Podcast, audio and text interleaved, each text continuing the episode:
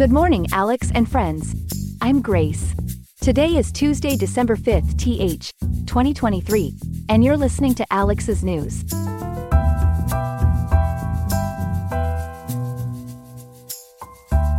In Riverside today, expect a toasty high of 78.8 degrees with a mild low settling at 59.0 by evening. Now, diving into today's top stories. First, we will delve into the Supreme Court's deliberations on a landmark case that could revolutionize the U.S. tax system and significantly impact the federal budget. The implications of this case stretch far and wide, with potential effects on every American taxpayer and government funded program. Next, we'll pivot to the energy sector. Despite outward commitments to sustainability, there seems to be a troubling gap between what oil companies promise and their actual efforts towards combating climate change. We're decoding the language of the oil giants, assessing the tangible steps being taken, and asking tough questions about the future of climate action. Stay tuned as we unpack these pressing issues, bringing you the in depth analysis and expert opinions you've come to expect from Alex's News.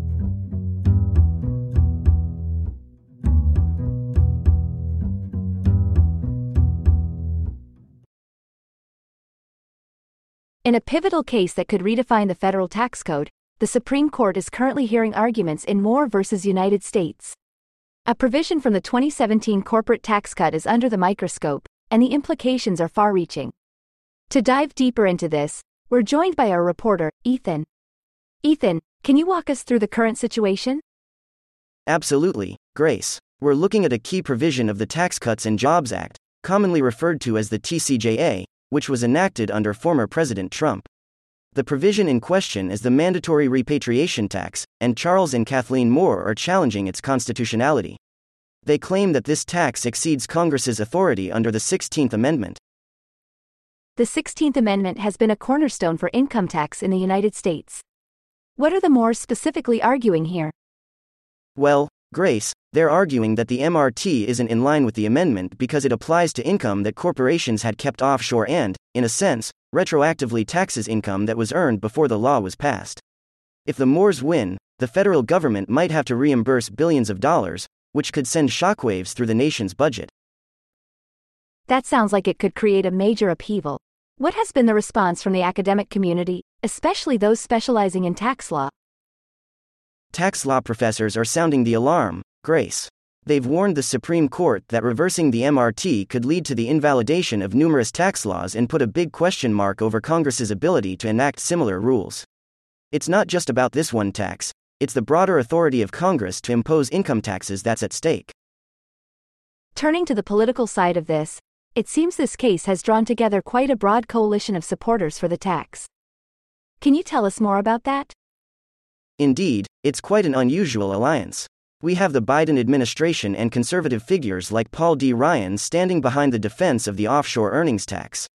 Their objective is to uphold the entire tax system and the integrity of Congress's taxing powers. And what about the groups that are supporting the Moore's challenge? What's their perspective? On the flip side, organizations like Americans for Tax Reform, Cato Institute, FreedomWorks, and Manhattan Institute are rallying behind the Moores. They argue that siding with the Moores could prevent Congress from introducing something like a wealth tax in the future, which they believe would be beneficial for the economic landscape. The Department of Justice is obviously defending the tax, but what's their key argument against the Moores' position? Grace, the Department of Justice maintains that the MRT is just a tax on accumulated, previously untaxed corporate income. This makes it similar to other income taxes that are currently in effect according to them. They're joined by the American Tax Policy Institute in this stance, which points out that a decision in favor of the Moores could open the door to countless constitutional tax claims. That would burden not only the courts but also the IRS. Can you speculate on the potential implications if the Supreme Court decides in favor of the Moores? If that happens, we might see a fundamental reshaping of the U.S. tax system. The repercussions would extend well beyond the mandatory repatriation tax it would touch on various federal income tax elements and possibly the economy as a whole. This case is a hot topic for businesses, investors, and tax experts who are bracing for what could be an unprecedented change. Thank you, Ethan, for that insightful analysis. This is indeed a story with potentially enormous consequences. We'll definitely be keeping a close eye on it. That's story one of two in today's news. We'll have more after this. And in our environmental segment, oil firms are on the hot seat again, this time at the current climate conference taking place in the United Arab Emirates. Here to break down what's happening is our own Chloe, who's been tracking this story closely. Chloe, I understand there's been a significant shift with oil companies at these talks. Yes, Grace, that's correct. In contrast to past events where they felt unwelcome, oil firms including OPEC and major oil corporations are now actively participating in the climate dialogue. However, their presence is stirring quite a bit of controversy amongst climate activists. That's quite interesting. Chloe, now, why would these companies want to be involved in the climate talks in the first place, given their history with environmental issues? Well, Grace, these companies are under increasing pressure to address climate change. But at the same time, they're advocating for continued use of fossil fuels, which, as we know, greatly contributes to global warming and coincidentally their bottom line. Overall, they're aiming to shape the conversation around energy and climate in ways that could benefit their interests. So, they're trying to find common ground while maintaining their industry. I've heard that the language used by oil companies tends to be quite coded. Could you elaborate on the key phrases they're using? Absolutely, and NPR has made a notable attempt to decode these phrases. For instance, when oil companies say low carbon or lower carbon, they're speaking about cleaner oil and gas extraction methods but it's critical to understand this doesn't equate to zero carbon emissions. That sounds like a bit of a linguistic tightrope. What about their take on unabated fossil fuels? This is where it gets tricky, Grace. Unabated fossil fuels are, in essence, emissions that go straight into our atmosphere. The oil firms argue for abating these emissions with carbon capture and storage technology. Yet, there are valid concerns about whether this technology can be scaled up effectively to make a real difference. And how are they addressing the balance of meeting energy needs while also mitigating climate change? That brings us to their use of the terms reliable and affordable energy, which usually translates to them as oil and gas. Despite the rise of renewable energy, fossil fuel companies often highlight the downsides of renewables, like intermittency, and emphasize the costs of technology transition. It's a complex scenario. I'm curious, Chloe, how are they positioning themselves regarding the Paris Agreement? The term, Paris aligned, has become a bit of a buzzword in their vocabulary, Grace. Oil companies claim they support the Paris Agreement's targets. However, their idea of alignment and the actual requirements to move away from fossil fuels to avoid the worst climate impacts are quite at odds. It calls into question the feasibility of aligning ongoing fossil fuel use with the stringent goals of the Paris Agreement. With all of this in mind, what could be the potential implications or consequences if these companies continue on their current trajectory? If we factor in their current course and climate scientists' warnings, the implications are dire, Grace. The Paris Agreement, for example, demands a near total phase out of coal by 2040.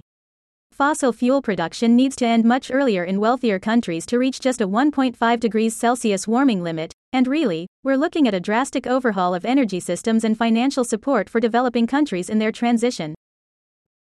In attempting to move forward, are companies investing in any technology that could lead to genuine change? They are, Grace. Companies like ExxonMobil, Chevron, and BP are putting money into carbon capture and storage technology. However, critics argue this is not enough and that the industry must take greater steps to meet global energy needs in climate friendly ways. The bottom line is, there's a high level of skepticism regarding whether oil and gas companies can truly align their business models with the urgent demands of climate change. It seems like there's still a long road ahead in reconciling the oil industry's interests with the goals of climate activism. Thank you, Chloe, for that comprehensive analysis. We'll surely be keeping an eye on how these talks develop. Good morning, listeners, and thank you for tuning in. Here are some other headlines we have for you today. In education, schools are under fire as a worrying trend emerges of children being sent to emergency rooms after exhibiting behavioral issues. This has sparked a debate on how best to manage student discipline. With the political spotlight shining brightly, the fourth GOP debate is fast approaching. And it's set to be a crucial moment for News Nation the cable network hosting the event. All eyes will be watching as candidates take the stage. On the international stage, President Putin of Russia schedules strategic visits to Saudi Arabia and the UAE amidst the escalating Israel Hamas conflict. The world waits to see the outcome of these high level discussions. In the United States, the legal saga continues with Hunter Biden looking to subpoena former President Trump's documents in a gun related case, a move which prosecutors are fervently opposing. The Middle East sees a further surge in tension as Israeli military forces step up strikes into Gaza's second largest city. This marks a significant and somber escalation in the war that's already claimed too many lives. In a local story with global implications, a young Palestinian student's tragic shooting in Vermont has sparked a massive fundraising effort, raising over $950,000 after the student was left paralyzed. Turning to the economy, China receives a negative adjustment from Moody's over concerns of economic slowdown, but U.S. markets may find some respite as volatility funds and options dealers show signs of support. In the tech world, Apple appears to be wrangling with regulatory pressures in India similar to those in the European Union, as it hints at exclusive releases amid concerns over local production targets. And amidst the serious news, there's one story sure to bring a smile to your face. A thousand Santas have traded in their sleds for bikes, flooding the streets of downtown Milwaukee in a delightful display of holiday cheer and community spirit. It's a reminder of the joy the holiday season brings and the magic that happens when people come together for a cause, even one as simple as spreading happiness on two wheels. That's a quick look at what's making the headlines today. Now, let's carry on with the rest of the day's news. That's all we have for now. Today's episode was made by Alexander King with GPT-4, GPT 3.5 Turbo, and the Google Cloud Text to Speech API. I hope you have a great day. I'll see you tomorrow, Alex.